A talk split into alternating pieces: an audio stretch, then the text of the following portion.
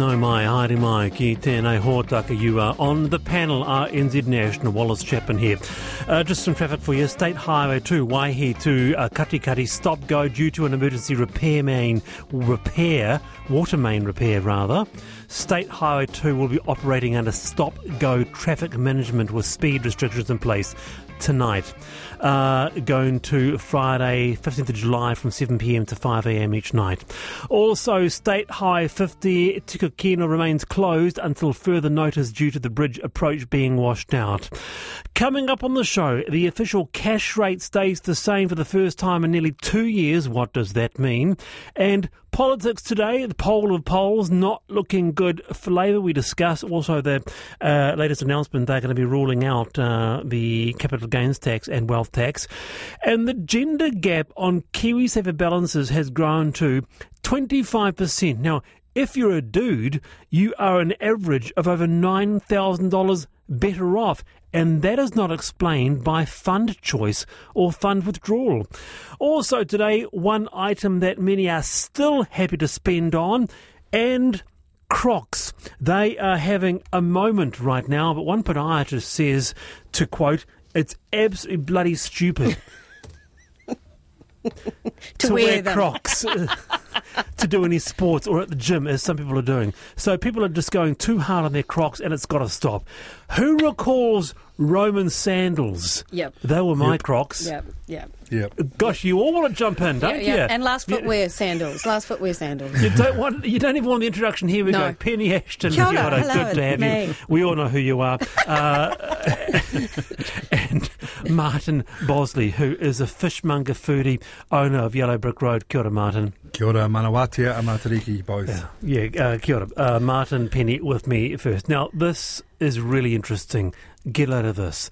The world's oldest single malt whisky has been sold in Aotearoa for hundreds of thousands of dollars. It's a bottle of Macallan The Reach, made during World War II in Scotland. It was brought to New Zealand by retailer Whisky and More in Taupo. It's now been sold again.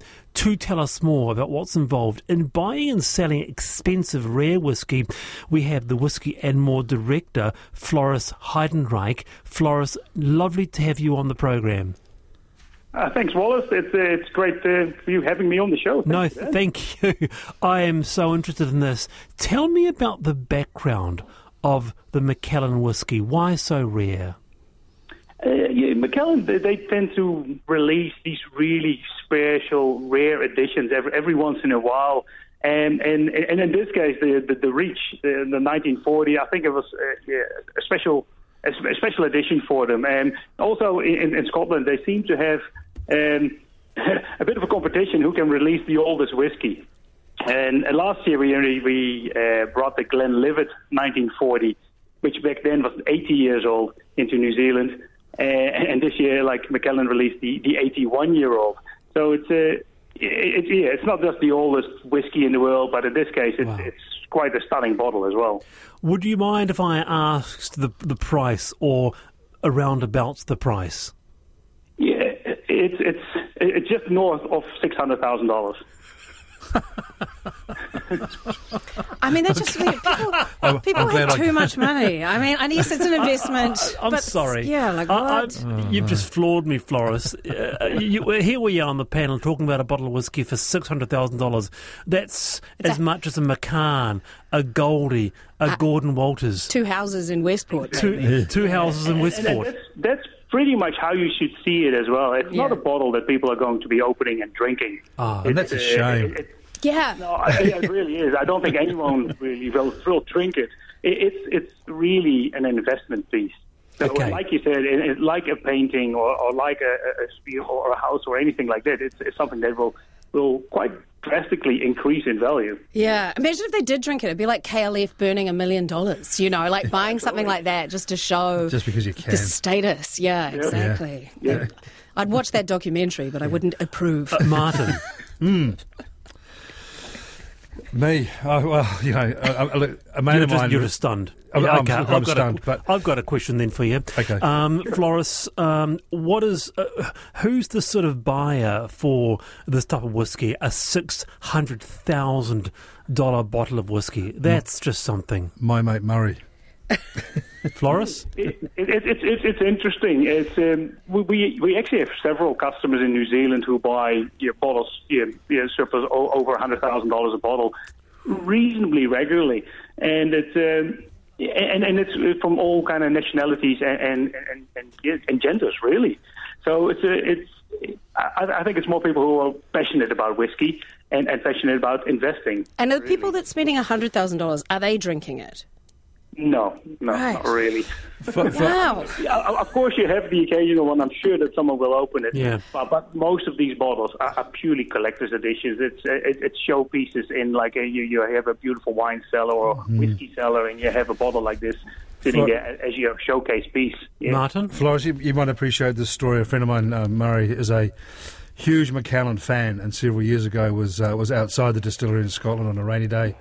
The distillery was closed for the season, but he banged on the door anyway, and the caretaker opened the door uh, and and uh, graciously agreed to a tasting. And Murray went right through the 12, the 18, the 25, the sherry oak, the double cask, the triple oaks, and he nailed every one of them correctly. Beautiful. And the the uh, the caretaker said he'd never seen anything like it. And I reckon Murray might be straight into this little drop of the reach. I hope he didn't drive home after. Yeah. No, no, no. His teetotaling wife was driving. Because because that's what Handy, Flor- handy. Floris. That's what many are asking. Uh, uh, the thousands listening to this across the country, saying, if you have a dinner party and you have a six hundred thousand dollar bottle of Macallan in the cupboard, um, uh, there may well be a point where there is a temptation to go. Let's just have a little open and have a little dram each. Yeah, I, Yeah. I would hope hope not. How much is half a bottle? Could you top it up with cold As tea? soon as, soon as you break the seal, it, it's it's yeah, it's basically worth. So it's always terrible when you crack the seal. There's a- there's Yeah. Never break, never break the seal pin. So, you know. Floris, are these um, the other the other thing I do want to know is in terms of what you might consider a blue chip investment, because uh, if, if you like, contemporary New Zealand art right now is really on a roll, and they are, you know, going for those big prices at auction. Is this is this really a type of a blue chip investment? They do increase in value. Oh, they, they really do. Yeah, they, they really do. Especially bottled like this, where they only ever made one barrel out of this this particular whiskey, and so only 288 bottles ever released, but or actually made. But Macallan only released a handful of bottles. And it's So- actually hands, isn't it? It's the three different hands of people that are involved in making it. Yeah, absolutely. It, it, it's quite a, a stunning piece, this bottle, and and yeah, I would not be surprised to see this exact same bottle in, in five years' time going over a million dollars. Floris, Are you like guarding this like with your life, like you're sleeping Yeah, next to it at night? Uh, you know, locked and loaded. You know, I mean, like not letting it out of your sight. I would imagine. Some fog cannon. No, no, exactly, and, and it's it's amazing when these bottles arrive because it's I mean it's it's quite a challenge for me to find these kind of bottles when when a customer asks if you know, go go look for one, and I find it and I get it here to New Zealand and it comes in these massive wooden crates, air freighted over. Uh, and you may have seen the pictures in, in the paper, and it's it's it's, it's, uh, like I always say, it's like it's like, it's like you're bringing in an Egyptian artifact, you know, kind of grabbing this one small bottle out of this massive pallet. It's uh, it's quite amazing. It's quite a yeah, quite a challenge and a yeah, exciting rush really to get these bottles here. Well, it's a real it's a real insight, Floris, and I, I, I must admit I was watching you opening the crate and uh, and, and and lifting the bottle out with your hands, and I was just thinking, don't, drop Don't. it, don't drop it, don't drop it. That's what I was thinking. nice to have you on the program. Uh, that's Floris Heidenreich, uh, whiskey and more director, who has just bought in a bottle of Macallan the Reach. It's I still find it hard to believe. I mean, Same. Yeah. six hundred k Yeah. for a bottle of. I don't even like whiskey. Um, uh, I don't even drink. Claire, uh, Claire says we did a tailoring job for the Sean Parker wedding in the States, and we're sitting at the table beside the bourbon and port bar in the camping ground that was decked out for the event. An 18 million US wedding, and the port they opened was from the Civil War. What? yeah, And they so- opened it. Mm. Uh, another one. terrible. Another one says you- you're take, you're talking about the wealth tax later. Yeah. Um, remind me now why we don't need a wealth tax, says uh, Jade. All right, very good, really interesting stuff. That uh, is about um, this Macallan whiskey. Maybe you've, maybe you collect whiskey. I'd love to hear from you. Anyway, time for I've been thinking. We do it every time. We, I love this part of the show. Penny Ashton, what's What have I been thinking? Yeah, what's your IBT? I am flying to Christchurch on Wednesday. Um, it's the last couple of stops on my 10th anniversary of Promise and Promiscuity tour. So I'm taking my musical down to Christchurch, and it's my hometown. And I'm just sitting there thinking, I'm really looking forward to going to Christchurch. And I have had you know mixed feelings about my hometown over the years, but just currently, it's just really fizzing. Like the hospitality is great. I love going to Riverside Market, Little High. Um, musical theatre, particularly, is just kicking it in Christchurch at the moment. We've got that bloody woman on at Christ College. It's Showbiz's first ever New Zealand based work, and Showbiz is the former has been going for years. And so I think it's great they're doing a new and interesting direction. The Court Theatre is doing a musical about mental health, which is apparently fantastic, called Next to Normal.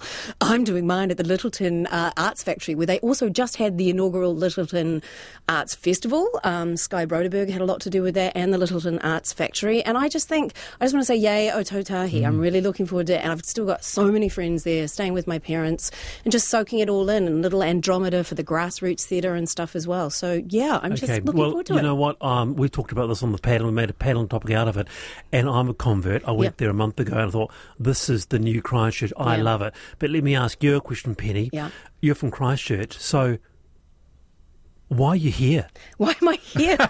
well, when I, I grew up in Christchurch, right, it was actually like this about New Zealand. I was like, I can't get wait to get out of New Zealand. I'm going to the UK. It's so much more interesting. It's so much better.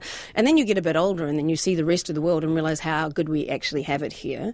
And then I moved back from London. I moved to Auckland, you know, because it was a little different to Christchurch at that point. And, you know, you that's the thing. You, you sample all of what the world has to offer. And actually, because of this relentless rain, in Auckland. It's the first time in 25 years since I've been home that I thought to myself, maybe I could actually move back to Really? Christchurch. Yeah, because I have so many friends there still, as well as in Auckland. It would be yeah, it would be really tricky because I love Auckland when it's not raining all the time, which is You gonna all do it's it? been doing. You gonna move I, back? I don't know. It's a big because we bought a house, so it would be a big move. I don't think I should move on the basis of one summer.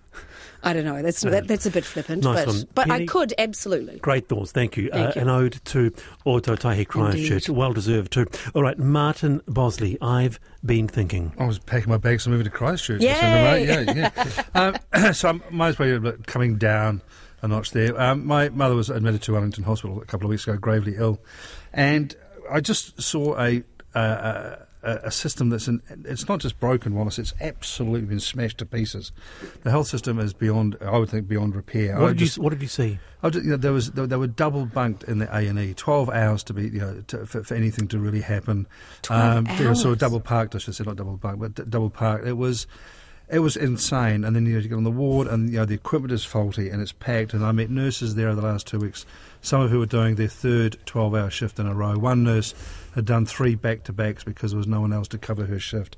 It's just extraordinary, and I know the government sort of brought in these initiatives along the line of. Um, the telehealth services, the free access to that, um, pharmacies treating minor ailments, uh, GPs doing more to take the pressure off the hospitals. But those guys are already overworked, you know, a, a, as it is. And while this is going on, and you're just going, my God, what is happening here?